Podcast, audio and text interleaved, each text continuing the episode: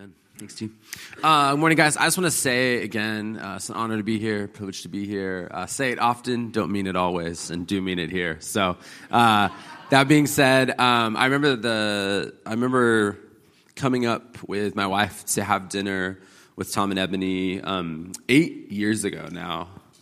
Um, and I remember um, we were exploring the idea of them coming down to San Diego to have Tom be our worship leader to start a process as an elder candidate. And we had a similar heart. We didn't know each other that well, though. I was nervous. You know, one of the things they tell you with church planting is your first leadership appointments are a big deal. They set the tone and culture of the church. And, and I remember Amelia was a baby, and uh, we went over to their house. And I remember literally getting in the car and Jackie saying, like, man, I really, like, I feel like we're going to be their friends. Like, I feel like, I just feel like they're friends already. And, and so I kind of felt like we had a hunch that um, we were going to gain friends, but like I really didn't know. Like I really was going to gain like a sister and a brother, and um, like I just love you guys so much, and I trust you guys so much, and um, you really are in good hands. They're not perfect hands, but they are loving, caring hands. Um, hands that will apologize when they fail.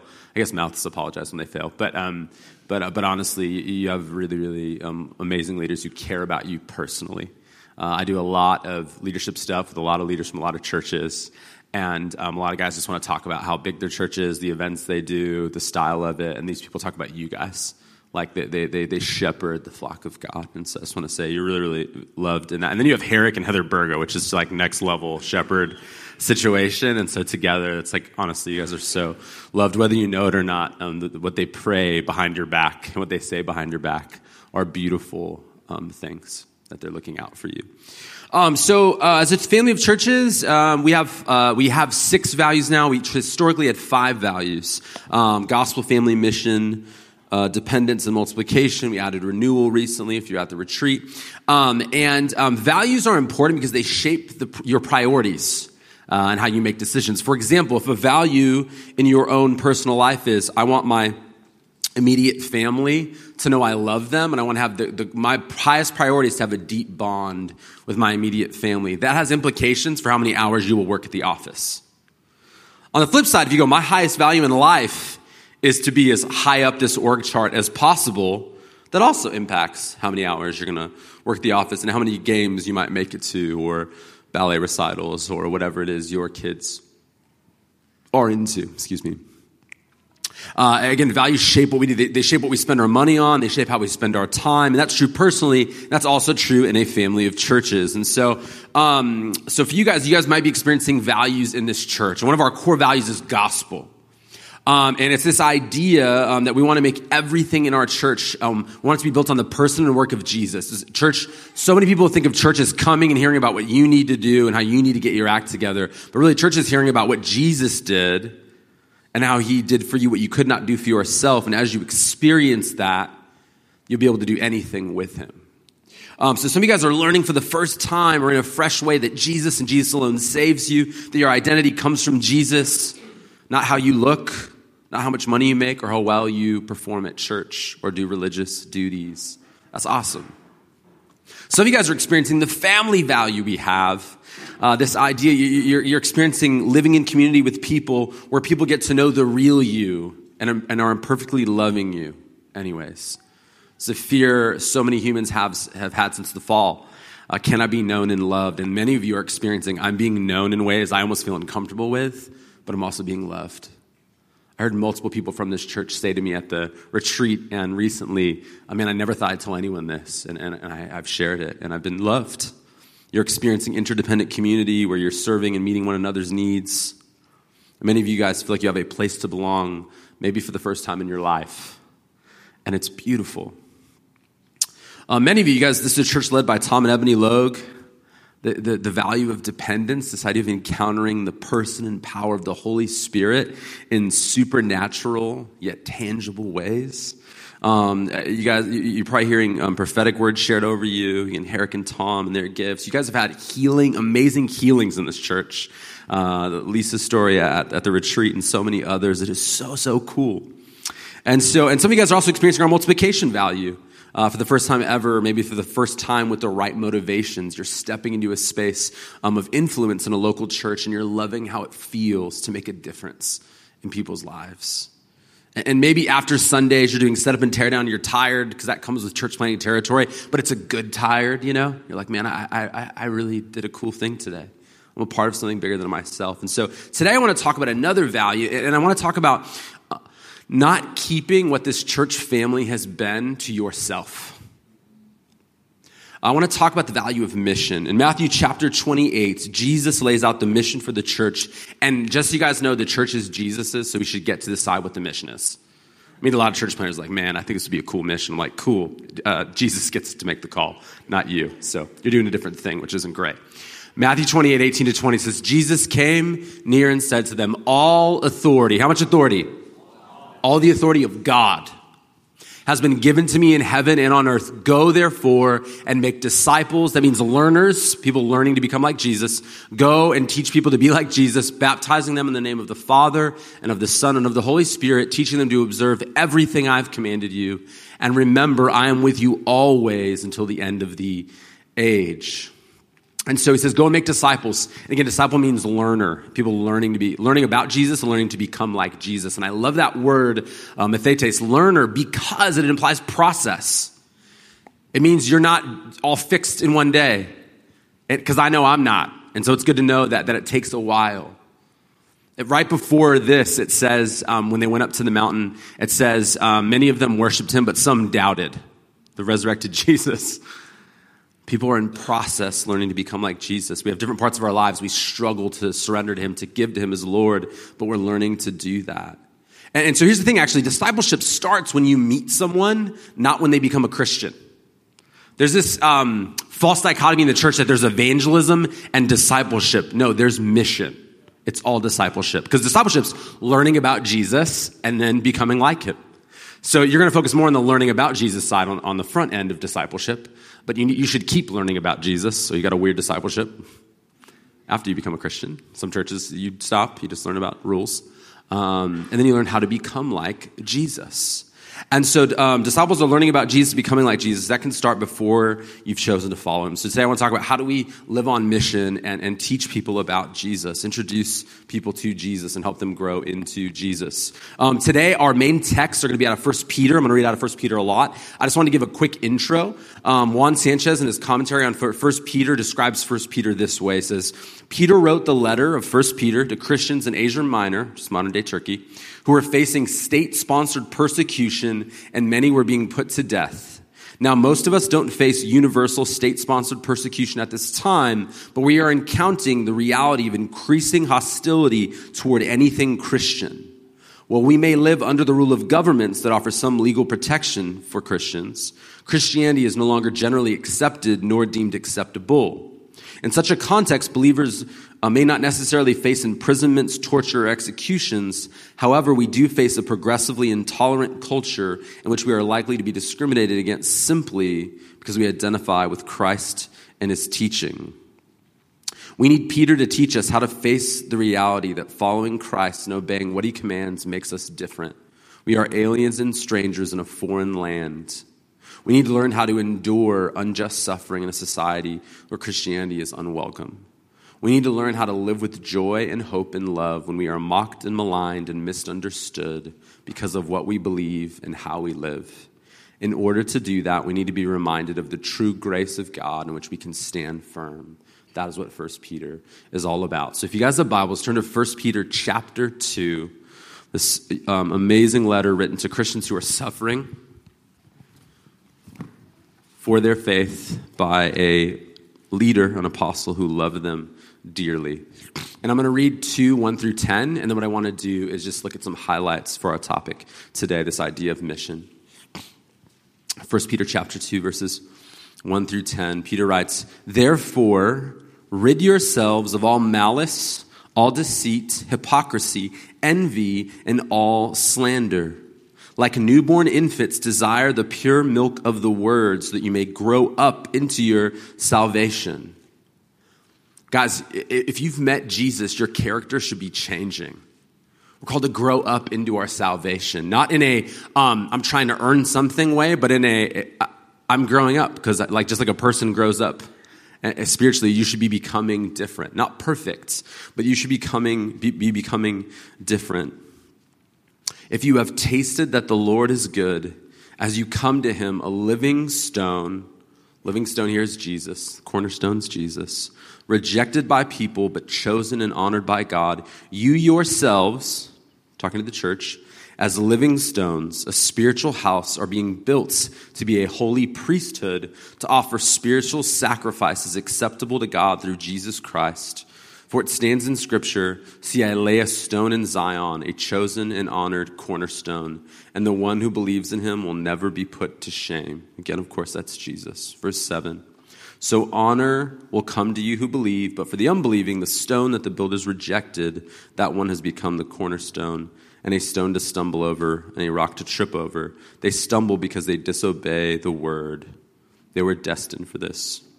But you, verse 9, you as the church, you who have believed in this cornerstone, you're a chosen race, a royal priesthood, a holy nation, a people for his possession, so that you may proclaim the praises of the one who called you out of darkness into his marvelous light. Once you were not a people, but now you are God's people. You had not received mercy, but now you have received mercy. That God gives us a new identity in the gospel. I don't know your background, your family. You might be proud of your family, you might not be proud of your family. You might love who you are or might not love who you are, but you are someone new in the gospel now. There is something true within your family or your race or your socioeconomic status or anything about you that you would think would define you. Jesus defines you more. The race you're a part of, the nation you're a part of, the purpose, they're all rooted in Jesus now. The passage says that the reason God saved us and blessed us is that we might be a blessing to others that we, we might share about the mercy the Lord has had on us. That people would encounter God's presence through us, that we would both proclaim and demonstrate who Jesus is and what he has done to those around us, that we would pray for people and intercede to God on their behalf, like the priests in the Old Testament. This was the type of church, type of church is we uh, wanted to start when Tom and Ebony and Brad and Sarah and Jackie and I planted Restored Uptown, and what we were hoping to see in the in the family of churches if the first church worked out.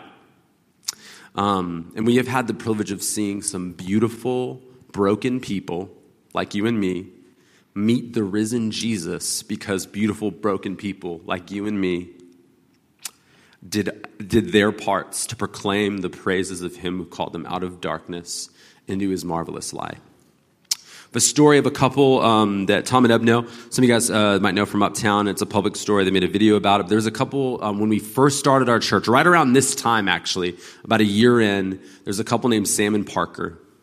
And Sam and Parker were from Ventura County. They weren't from San Diego. They were new in town, and they were coworkers of one of our leaders. And that leader had a birthday at a brewery. Uh, and um, and on the way home from this birthday, which was mostly people from church, they they noticed very quickly um, and their, their initial response was, These people are so cool and so nice. Where did they get all? He said, Did you notice that they're all from like church? And, uh, and, and then they said, Do you think we could like go to church? Like, do you? And so they actually asked Royce, Hey, can we go to church? And he's like, Absolutely, you can come to church. It's a good, when they're asking you to come, it's a pretty easy scenario. And then um, they came to church, and Sam was eight months pregnant. She was very pregnant, um, and I don't know how else to describe it. And I said, "Hey, who's you know you're new to San Diego? Who's bringing you meals when the baby's born?" And and she said, "What do you mean?" I said, "Oh, at our church, like when people have a baby, like you know." For about four to six weeks, we provide meals, usually like people in the community. And she's like, "Oh, uh, I think we're gonna just do a bunch of crock pot meals that we freeze." And I said, "That sounds like hell on earth. That sounds awful. Um, frozen crock pot meals four weeks out." Um, let's can we just i know you're not a member of our church but can we just love you like you are one? Can we take care of this? She said we've got all these allergies. I said we'll work with it trust me. We're a millennial church. We've got plenty of gluten-free. Everyone's figuring out their gut bacteria all the time. It's like all right man. And then we, we were bringing meals and, and then she said hey uh, we were doing a, a, small group sign up and it was for a really intense discipleship curriculum um, that was teaching you how to disciple people and she's not a follower of Jesus. She said, Can I come to the group? And I was like, Okay, it might be kind of weird. And, and I just remember that the first week I was like, Hey, is it weird? And she said, I'm going to be honest, I don't really understand any of this SH, you fill in the blank And, uh, and I was like, okay. She said, but, um, and, and, and, and whatever. And then eight weeks later, we kept going. She stuck around every week, her and her husband. And at the end, she said, she paid uh, to our church, I think, the greatest compliment. Uh, one of my favorite ones I've ever heard. She said, um, I don't know where I'm at with this God thing, but what I do know is if he is anything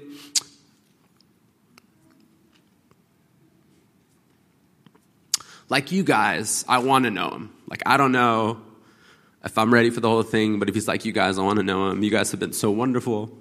But she said, I feel like the luckiest person in the world. You guys bring me meals, you bring allergy meals, you guys bring clothes, you guys have done so many things. And I was like, wow. And I was like, do you want to become a Christian? She's like, I'm not ready for that. I was like, okay. And then a couple weeks later, we had signups for baptism, and I saw that her husband was signed up, and I was pumped. Uh, me and Tom had met him at a party. We actually prayed for him. I remember we went out to a car and we prayed for him, and I actually said, I don't know if he'll ever become a Christian, dude. Like, I just think he's like too cool, too smart. Like, he just uh, intellectually is like uh, above this or something. Too cool in like the intellectual way. Like, yeah, yeah, yeah. No, he's kind of a nerd. He's into Star Wars. And, um, and I said, I, and I would say this, I've said this to his face. So I said, hey, dude, I saw you signed up for baptism. He's like, no, I didn't. I'm like, dude, you signed up for baptism. He's like, no, I didn't. And then his wife's like, oh, I signed him up. He's like, but I'm down. I'm ready. I'm like, oh, you, so you, are you ready too? She's like, oh, I'm not ready to get baptized. It's like, that's pretty weird. Um, a few weeks later, um, he got baptized. She didn't. And a few weeks later, um, her dad got really, really ill, really, really sick, and he lived in Ventura County and um, she was living up there about three days a week taking care of him. And um, what was wild is it was about a four hour drive, uh, three and a half to four hours, you know, or we know LA, it could be nine hours with traffic. Uh, literally, I've done seven hours from Thousand Oaks to San Diego one time. Um, she, she would come to our Sunday gather. She would drive down for the Sunday gathering and then drive back and I'm like, this is pretty, you're pretty committed. Like, this is, you're driving seven hours to come to gathering. And I remember saying, um, so are you, a, you want to become a Christian? She's like, nah, I'm not ready for that. I was like, Christians, a lot of them miss this, this gathering if they're, when they're in San Diego, if the Chargers play at 10 a.m. Like, you don't, I don't think you understand. Like, you're more Christian than anyone I know. And then we did this thing as a church with this evangelism thing. We had this thing called a person of peace, and you might have heard of it. And we were like praying who's someone maybe God's opening their heart in your life to share the gospel with. And, and she had a list of people to share the gospel with and to invite to church. And I said, she, what? she's like, I know, I just want them to experience God and the people, like, even if I'm not. And I'm like, oh my gosh. Then we had a week where I preach. I said, are you ready? She's like, I'm not ready. I was like, but you want to get other people ready? She's like, yeah, basically. And then there was a week where I preached on authenticity, and I said, um, a lot of us aren't authentic because we wrestle with guilt and shame. And I said, um, a lot of us wrestle with guilt for one of two reasons for Christians. I said, one of the reasons is um, we struggle with the same sin over and over and over again. Like it seems small to us, but just the amount of times we've done it, we're like, God's like, dude, uh, uh, this, it's, it, enough is enough. Or we have maybe one thing or two things from our past that we did, and we go, this is just too big for the cross to cover.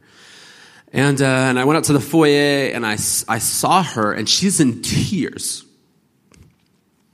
She's sobbing, and I said, Are you okay? She's like, Yeah, I'm fine, I'm fine, I'm fine. She's in tears. I'm like, You sure? She's like, Yeah. And uh, I said, Hey, it's cool if like someone prays for you. She's like, Yeah, it's fine, but honestly, I'm fine. I was like, Okay, you don't look fine. I'm confused. And I was like, Hey, you ready to become a Christian? She's like, No, no, no, no. And then a few weeks later, I got a call from her husband, Parker, and he said, Hey, can you come over? We need some help.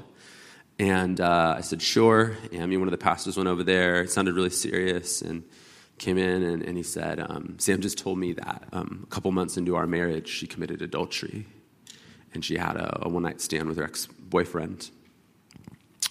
And I don't know what to, to do and stuff. Um, and, uh, and, and, and I said, Whoa, you know, and she said, This is why I didn't want to become a Christian, because I knew if I did, I'd have to probably talk about this. And Parker had said, If you ever cheat on me, I'll leave you. And, um, and I just, uh, we just had a baby, and I'm so afraid. Um,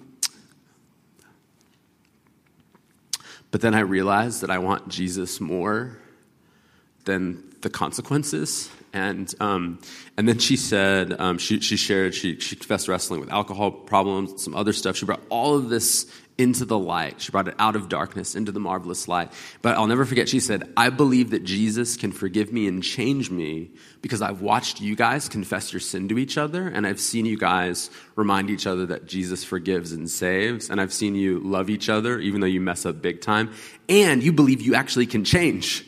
So I believe I'll be forgiven and I'll be changed. And because it was so safe, I felt like I could do this. And then Parker, who normally struggles with anger, he would tell you this.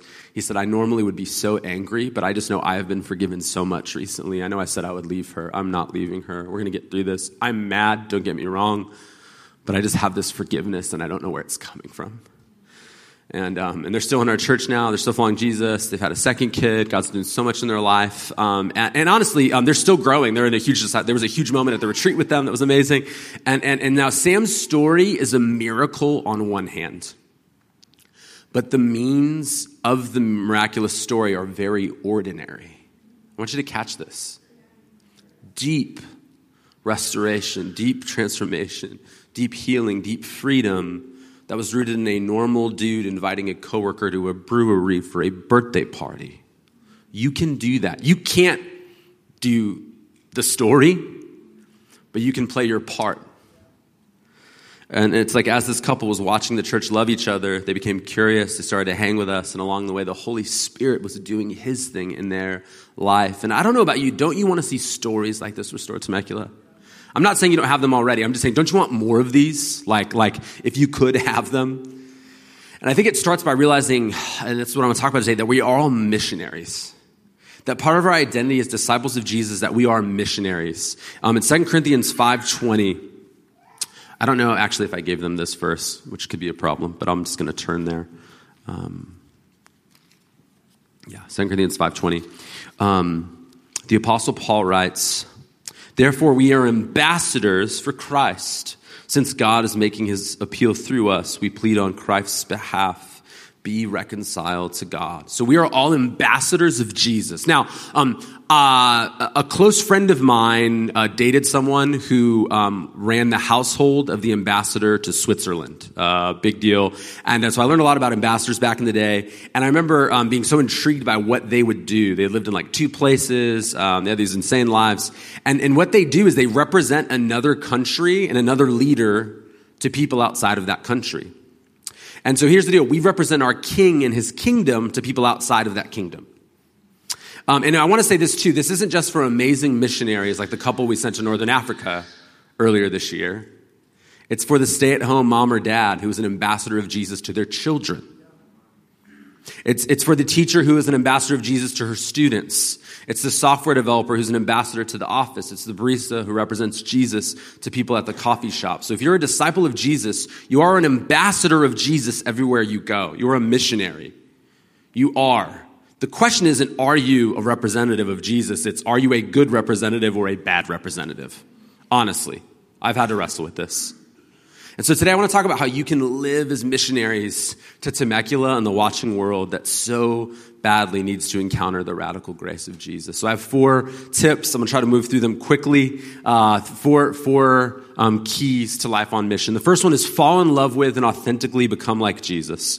Um, in 1 Peter 2, 1 through 4, again, uh, he says, um, like newborn infants desire, uh, desire the pure milk of the word so that you may grow up into your salvation. You're becoming like Jesus. Verse 3 If you have tasted that the Lord is good, have you actually tasted that the Lord is good? Because when you do, you will talk about it. My wife and I, we just celebrated the seven year anniversary of Restore Church Uptown. Um, and uh, Tom wasn't here, and otherwise we would have invited you guys. But um, but me, her, and Nicole, the only people in San Diego who helped start the church, we uh, went to a restaurant called Morning Glory in Little Italy. It's a brunch place. Consortium Holdings started a breakfast place, which is nuts. And uh, and it was a phenomenal breakfast, you guys. It was one of the best breakfasts I've ever had. I talk about it all the time. Like it's not hard. I sent people pictures. It's amazing. And, and so um, we talk about the stuff that we dig. If we taste it, know that it's good. We want other people to taste it. Our first thing most of the time when we taste something good is, hey, do you want to taste it? It's good. Not too much though, because it's good. right? We go, do, do you want to try this? And for a talk on mission, this might surprise you as the starting point. You might have thought I'd lead with like a sales pitch or like an evangelism technique. But what you need to know is that before you can talk about Jesus, you need to become a person who's passionately in love with Jesus, who's tasted his goodness. Because people are attracted to people who have found something worth living and dying for. We naturally want to know more when we meet someone like that. That's what happened with Sam generosity, service, kindness, passion, patience drew her in. And here's the thing just so you know, people aren't looking for boring people. Know if you know that. No one's like, man, I need more boring church people in my life, man. My whole life I've been looking for a boring person. I've always wanted to be boring like you. I feel like you're more boring than the average person. I feel like Jesus had something to do with that. I feel like you listen to worse music than most people. I feel like Jesus had something to do with that. Can you tell me about him? Just so you know, that, that doesn't work. But to be around a person who's passionate about Jesus, who loves Jesus, and talks about him in a normal way is exciting. And again, it is not weird to talk about Jesus because people share what they're excited about. Two of my buddies had babies this past month. Both of them texted me a picture within hours late at night. I didn't ask either of them for them, and the babies just look like babies. They always do. I love these bits, but they did, like what? But it was like I got to show you this. It's good news. Gospel just means good news. I've never met the young lady who I had to beg to tell me an engagement story that was recently engaged. Please tell me about your fiance. I don't want to. But you, how was the proposal? You don't want to know. No, no. How? How? Right? It's like he, he, he had a ring. You're like, oh my gosh, who saw that coming? You know, there's just this excitement. And they're mostly the same, right? You go out, you surprise them, you go to a place that's significant, you tell them to get dressed up, and then you end up at someone's house and your family and friends are there. That's 90% of engagement stories. They're beautiful, they're important, they're all the same, mostly. But you don't care when it's your engagement story. I want to tell you good news. People share what they're passionate about plant based diets, birthing methods. I don't know why we started sharing this in the last 15 years. Like, I didn't want to know. People getting fights over circumcision is like, you didn't even used to know if they circumcised their kid. Like, we just overshare a lot. CrossFit, F45, sports teams, political figures, band, craft beers, boyfriends, girlfriends, the guy that you hope becomes your boyfriend. I could go on and on and on. We talk about what we're into. I was given an insanely generous gift. I shared about last time I was here. We were given basically an entire down payment for a house by someone we hardly know. They felt like God put it on their heart to do. I'm not supposed to say who gave it to me, but I don't stop talking about this act of generosity because it blows my mind. And it gives Jesus glory. People congratulate us. It's like, we didn't do it. We just said thank you. We weren't disciplined. We come from poor families. We said thank you. Jesus is amazing. Jesus said that out of the overflow of the heart, the mouth speaks. And that's true of sinful stuff, but it's also true of beautiful stuff. What you love, you talk about. Um, um, no one is looking for a sales pitch. What they're looking for is people who are fully alive, fully in love, all that good stuff. Um, the other thing I want to say is people aren't drawn to boring people. Um, they're also not drawn to hypocritical people. It's got to be an authentic love of Jesus. Um, they're not drawn to hypocritical followers of Jesus. Some of us don't share because we don't want to be hypocrites.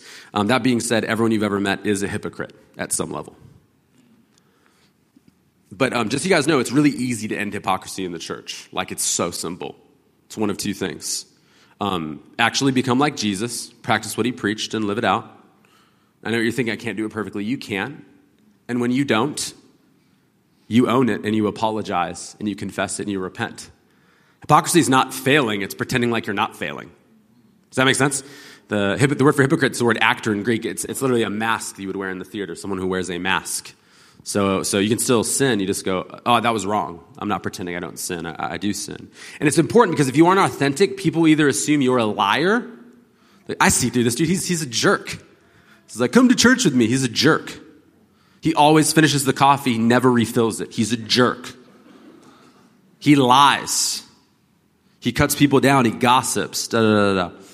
And then he's, he's smiling. Um, they'll either they, they won't believe it, or even sadder, they'll be fooled by your acting skills, and they'll think I'll never be as good as that person, so I can't be a Christian, which is the freaking antithesis of the gospel. It's you're so bad, he had to die for you. You're so loved, he was glad to die for you. So if you sin against or in front of your non Christian coworkers, please confess and apologize to them. It models the gospel. This is also true with your children. Um, which we'll get into in a second. Um, author Steve Brown put it this way. Uh, tells this story. He said, I had a Christian friend who fell morally. When she fell, she did it big time. She slept with her pagan boss, a married man. She wept when she confessed it to me. I told her that God was in the business of forgiveness, but I also told her that she needed to do one more thing. She needed to confess her sin to her boss. What she asked, I can't do that. Why not? I replied with uncharacteristic wisdom. He already knows you're a sinner. Why not tell him about your Savior? She disliked my advice, but she decided to follow it anyway. She went to her boss and announced she had a confession to make. He felt quite puzzled until she explained. Night before last, she said, I betrayed my own moral standards. That was horrible. But I did something even worse. I betrayed the one, I betrayed the one to whom I'm committed, who has always loved me, and I didn't even mention him to you. Her boss started to get uncomfortable. He ought to have. I suppose he saw an image of some Navy SEAL type. Maybe her fiance wanted to kill him for what he had done. He got increasingly nervous as my friend continued. My betrayal was a betrayal of one who loves me without condition, and even when I've betrayed him, will forgive me and will not let me go. I'm not going to sleep with you again because of him. His name is Jesus. And I want you to listen while I tell you about him. Do you know what happened? Her boss became a Christian. this would happen a lot more if we would take off our masks with our non believing friends. The politicians lie to them, advertisers lie to them, their friends lie to them, social media lies to them, the people they work with lie to them. When Christians take off their masks, pagans get confused and generally ask questions. When they ask questions, make sure you have answers, and please don't give answers from behind another mask. It would be counterproductive to put that mask on when not wearing one is what got you the right to be heard in the first place. Now, that's a wild story about adultery. It's scandalous. But this is also essential if you want to see your kids come to know Jesus. It is essential for us to lead our children in repentance. Our kids um, need to see that we aren't the Savior, that Jesus is. Nothing will get that into their kids, into your kids' hearts more than them seeing mommy and daddy confessing sin and repenting to God, to each other as spouses, and to them as kids. If you fight in front of them, apologize to them for the hurtful things you say. When you blow it and you get really angry or say something hurtful to them or, or you forget to show up to something, please, please, please apologize. Nothing will push your kids away from faith in Jesus like hypocrisy and a lack of repentance. You've groomed them their whole life to think that you're a good person who didn't need a savior, and then they grow up to be think they're a good person who doesn't need a savior, or you're a hypocritical person whose savior talks ridiculous. We need to say things like, This is Jesus' standard for a daddy, for a husband, for a mommy or a wife, for a disciple, and I didn't live up to it. Three simple words I was wrong. That wasn't okay. I've asked Jesus to forgive me. Will you forgive me? Do you know how many kids have grown up, even in Christians home, Christian homes, and they've never heard an unqualified apology from their parents? You should be apologizing to your kids weekly. I'm serious. If you're not, you're in trouble. Like, seriously. You sin against them weekly, I promise. Sometimes in big ways, sometimes in small ways. But you prepare them to receive the gospel when they, when they see what confession and forgiveness are all about. And you know what? Kids are actually surprised um, by the way, unqualified apology means no ifs, ands, or buts, right? If, if you guys were listening, I wouldn't have yelled, but you made me yell. No, no, no. That's you excusing your sin. Daddy values comfort more than he values loving you, so he snapped and he yelled at you. That was wrong. And it's not the way daddies are supposed to treat their kids. Will you forgive me? That's what you want to do. Um, kids, kids are forgiving. Like they're like, oh yeah, thank you. We've felt that. We've seen that. Thank you for acknowledging it. Um, we want to move forward. You know. Um, Next thing I want to say is this is, is, who in your life knows you love Jesus and is close enough to you to see you become like him? Um, who are you specifically called to represent Jesus to? Um, there are currently over 200 U.S. ambassadors, and while they all represent the same nation, who they represent that nation to is different for all of them. Um, it's the same with us. We all represent King Jesus, but who we represent King Jesus to is different, which leads to my second key to mission. Prayerfully consider where you have been sent. Prayerfully consider where you've been sent. Um, to help you discern this, I want to use a tool. Um, there's a guy named Jon Tyson. Tom Logue just spent, I don't know, nine weeks with him in New York City. Uh, and, uh, and I have a slide on um, three uh, places people, you guys have that? Cool. Um, where have you been sent? And, and Jon Tyson talks about these three areas people, places, um, and positions. The first one is people. Oftentimes, God will send us to our particular group of people. For example, the Apostle Paul was sent to the Gentiles, Philip was sent to the Ethiopian eunuch, uh, Peter was sent to the household of Cornelius. Throughout history, men and women have been sent by God to specific groups of people. Oftentimes in Acts, it's to their family, it's the households were saved. For a lot of you guys, this is your big mission field. Just so you know, kids aren't born Christians. Okay? They're born, they're born sinners, if you haven't, I'm sure you've noticed. We have to teach them to follow Jesus and, and turn to Him. Um, so, so uh, again, for people, uh, maybe it's a type of person. There's a lady in our church who's passionate about families who have children with special needs. There's another guy in our church passionate about the gay community. And So there's a, a literal group of people. Um, but maybe it's specific people. It's family, neighbors, coworkers. Who do you see most often? Who are the people already in your life? Um, the second one is places. Uh, in his Great Commission, Jesus said, Go to Jerusalem, um, Judea, Samaria, and the ends of the earth. It's like Temecula, LA, California, the world. Um, we know that um, Andrew went to places north of the Black Sea. Thomas traveled east to Syria and India. Philip uh, journeyed south to Africa. Um, but while Paul was sent to travel all over the Gentile world, the Roman Empire, Peter and James mostly stayed in Israel and reached Jewish people. They just went to Elsinore and started a church. They, they didn't go to India. And that's fine. That's more than fine. Because when we send people to Tunisia, all we're asking them to do is the same work we're doing here, just in a different place. It's the same work we commissioned Tom and Ebony to come here to do. See what I'm saying? Uh, it's the same work God's called, commissioned all of you to do every day to be ambassador of Jesus. Um, a girl in our church basically adopted a cocktail bar. She's not an alcoholic. She doesn't even drink every time. Sometimes she gets food, and that's it. But she, everyone knows her name and they've hung out with her. She had them over for dinner.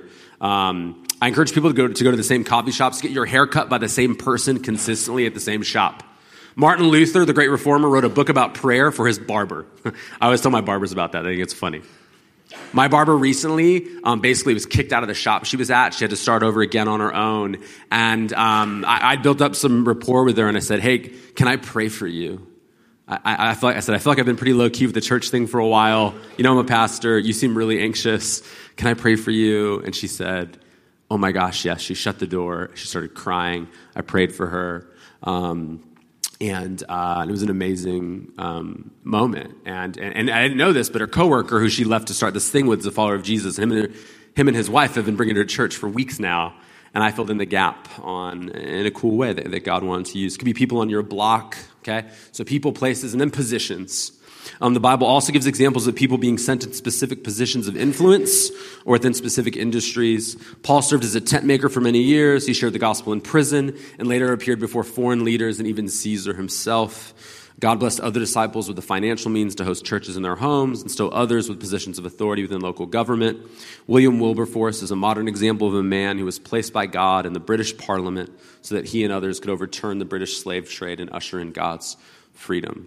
In the language of the scriptures, all disciples of Jesus are sent to someone in some place. So you have a, a, a, home, you have a workplace, you have whatever you position. By the way, if you, if you, if you lead at your organization or, or business you work at, or your family, your authority exists for those um, who you are over on the org chart. The way of Jesus is you get underneath those people to help them flourish. You don't crush those people to make you yourself look good. The way of Jesus is, oh, I'm here to bless you. Um, Jon Tyson says this. He says, Being sent as Christ's ambassador will not always be grandiose and monumental in the moment. Oftentimes, being sent means being Jesus' hands and feet in daily, small, faithful ways. Praying faithfully for a coworker, babysitting a neighbor's child, working tirelessly to bring change in your industry. While Jesus was on earth, he was confined to one small, tiny region for his entire life, and his daily life consisted of feeding the hungry, healing the sick, preaching the gospel to that small Jewish people group, and yet his life and ministry shaped all of human history. That is why Jesus compared the kingdom of God to a small bit of yeast or a tiny mustard seed. Small acts done through the power of God's Spirit have disproportionate effects for the kingdom. Wherever you are, and whatever part you think you play, it's more significant than you know. You'll actually step out and obey Him. Would you guys pray about the specific people, places, and positions you occupy? Um, keep it moving. Number three, try to go quick here, guys. I'm sorry. Um, it's this authentically share your life and your Jesus story. Authentically share your life and your Jesus story. Um, in 1 Peter 2, uh, verse 9 says, You are a chosen race, a royal priesthood, a holy nation, a people for his own possession, so that you may proclaim the praises of the one who called you out of darkness into his marvelous light. At some point, it's not enough to just live, um, to not just live an abundant life where you passionately follow Jesus. Um, they don't necessarily connect to the fact that it's because of Jesus unless you tell them so. At this point in the message, again, you have to proclaim uh, how he's brought you out of darkness and into his marvelous light. Now, at this point in the message, some of you guys are getting nervous. You're like, man, he's going to say, I have to become this extroverted person. Uh, I'm not. I have to start sharing the gospel on airplanes with people. Um, I don't like to share the gospel on airplanes with people. I actually don't do it unless they force me. They go, What do you do? I'm like, I'm a teacher. Like, what kind of teacher? Spiritual teacher, okay? I'm not ashamed of the gospel. I'm just really bad at small talk. Um, people who share the, share the gospel with random people and it goes well tend to have the gift of evangelism. You probably have the gift of evangelism if evangelism is easy for you and it often goes well. One missiologist estimates that only 10% of the body of Christ has the gift of evangelism. If you have that gift, get after it early and often, talk to everybody all the time, gently with respect. For the rest of us, though, who don't have that gift, we don't need to spend a ton of time talking to people we don't know because there are plenty of people you do know. And here's the thing if you're living out of a growing love for Jesus, eventually it's going to come up and people will ask questions. Um, if you're just authentically sharing your life with someone and they ask, hey, uh, what are you doing tonight? And you go, oh, I'm, I'm grabbing beers with some people from my church. Follow up questions. You go to church and you can drink beer with them? Mind blown, okay? You've created questions. You're sharing about your marriage. Man, I'm growing in love for my, my wife or my husband. It's not natural for me to love them because I'm naturally so selfish. You're selfish? Dude, you don't even know. You think you know, but you have no idea. When people talk about their marriages in our culture, they do it in one of two ways, okay? Um, they do the like, uh, you know, dark comedy, uh, bash their spouse, the old ball and chain, uh, such a loser, uh, you know, kind of bash their spouse, and you're pulling all the weight, and he's just lucky to be married to you. Um, or you idolize the spouse, right? Like, my biggest problem is we just cuddle and say nice things to each other so much, I can't get stuff done around the house. We get into huge arguments over who's going to do the chores because we both love serving each other just so much. When we get it going, if you know what I mean, it's, it's, we both just want each other to feel what we feel. We as Christians can say, um, both of us aren't perfect, we don't have to bash them or idolize them. We can say, hey, both of us aren't perfect. We both bring a lot of issues to the table. Um, and we're learning to loving each other. And some days it's awesome, and some days it's terrible. And when it's terrible, often it's because of me.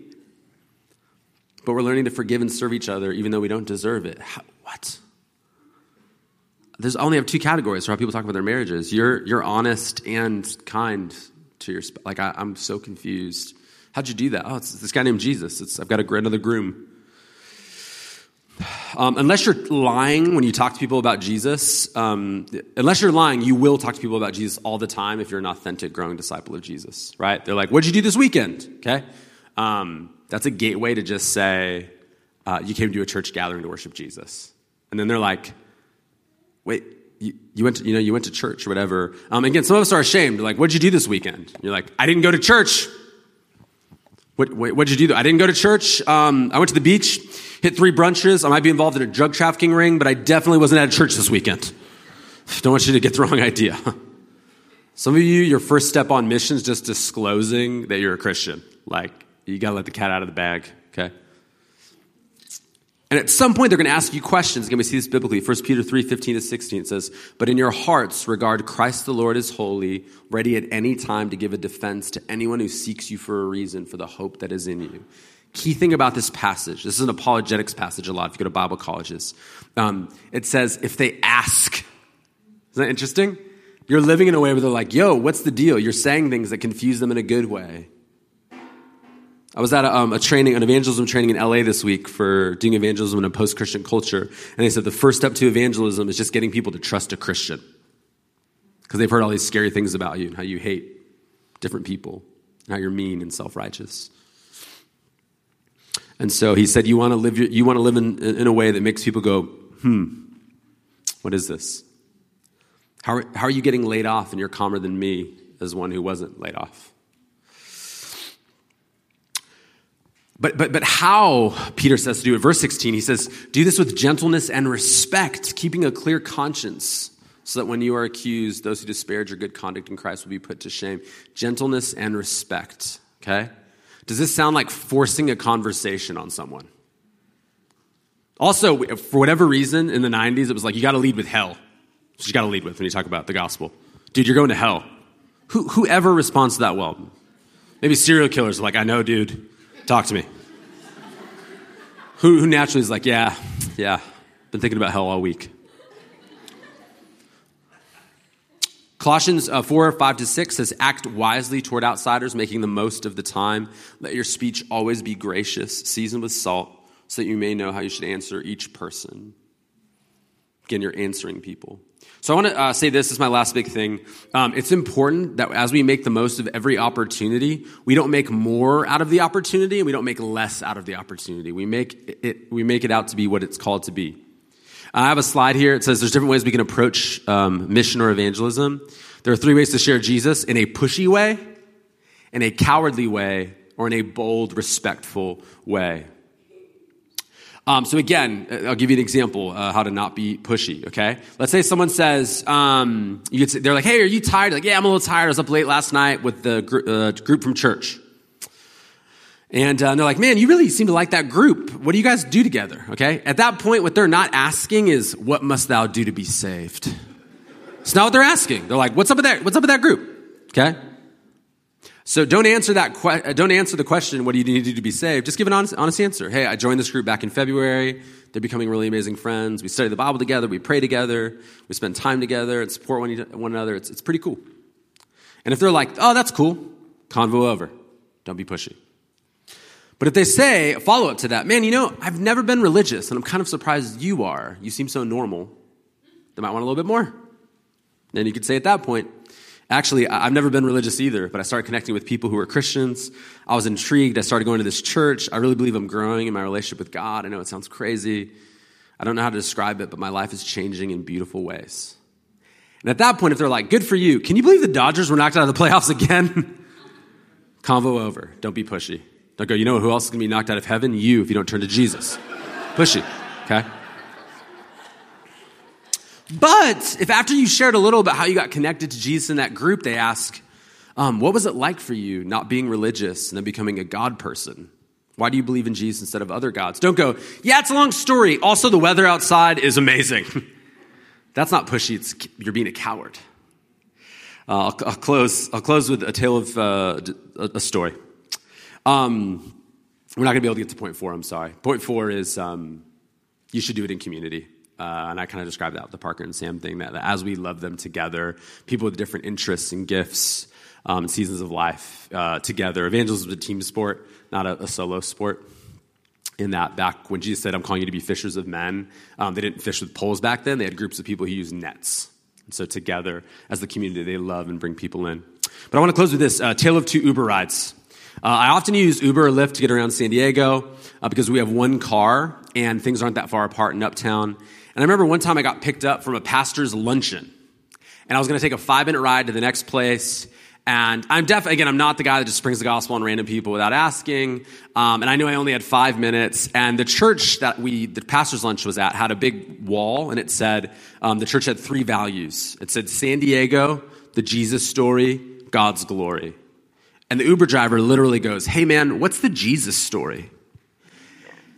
I'm like, dude, I got five minutes. Also, I don't want it to get awkward. Um, and I said, oh, they would say, I've been on the church. Said, oh, they would say, you know, it's this in the fall. And, and, um, and he goes, what would you say? Would you agree? And I was like, yeah, yeah. He's like, so you believe you need to repent of your sins and trust Jesus? I was like, yeah. He's like, uh, okay, cool. I'm a Christian. I was just testing you to see if you were preaching the true gospel. Which was a weird test. In that moment for me, that was cowardice and a lack of love, okay? Uh, that was cowardice. Um, uh, recently, though, I got into an Uber about three weeks ago, and a gal picked me up. She's probably 32, 33, and um, she, she, got in. And again, I'm not the guy that likes to talk to people randomly. And she just said, "Hey, what do you do for fun? Uh, what are you doing this weekend?" Oh, I'm going to church, and da da da. She's like, "Oh, it's interesting." And uh, I said, "What do you do for fun?" And she just goes, uh, "Honestly, I don't even know what I do for fun because um, I just broke up with my boyfriend yesterday, and we spent like the last year together, like nonstop. And I don't even know who I am anymore." And I was like, "Oh." okay. And then I just was like, hey, do you, do you want to talk about that? Like, you, you know, he kind of shared and, um, and, and she goes, yeah. She yeah, it's kind of like, it's therapy, but you're paying me because I'm driving you. So it's cool. Like I can just share and, and, you know, you pay me for it. And we started talking and I said, hey, you know, also I'm a, I'm a pastor, you know, and she's like, wow, you're really into the church thing. I didn't realize. I was like, yeah. And she's like, you know, what's crazy is, um, yesterday I prayed for the first time in my entire life. Um, I grew up Muslim in Jordan, and now I do yoga, which I was like, that's not really a faith, but it's fine. Um, she's very North Park, and uh, and and I just said, I just so we're talking. I said, hey, I think you need to process it. I think you need to grieve it. I don't want to tell you what to do. Want my advice, She's like I want it. And I said, I think you need to grieve it. She said, well, it's hard to grieve. Like I'm kind of over grieving because my dad died earlier this year, and like I just feel so. I don't want to keep grieving. I kind of want to just do something crazy. So yeah, no, I get that. And we're talking. I said, um, you know, she pulled off at the exit almost from out said, Hey, can I, this is kind of weird. Can I pray for you? Like, would that be okay? And she, she, she goes, That would be crazy. And we pulled over, and um, I didn't lay hands on anything weird. I just said, oh, I'm just going to pray. And I just prayed basic stuff that we know about God's character and his love for us. And I prayed for you guys, and she was sobbing. I said, You've known her her whole life. I believe you're pursuing her. I believe you're not letting, leaving her behind. I believe she, you know. And I get done praying, and she, she said, Just so you know, that was a miracle. She's like, I just asked God 20 minutes ago if he was real to send someone to pray for me. And he prayed for me in my car, and I don't even know what I believe, but God of the universe, like it's, he's coming for me. And then I said, Hey, all right, I don't want to get weird. Um, you, can I give you my number? And then if you're interested in like church or getting help, like you can reach out to, to me. You don't have to give me my number. It's a weird creepy pastor situation.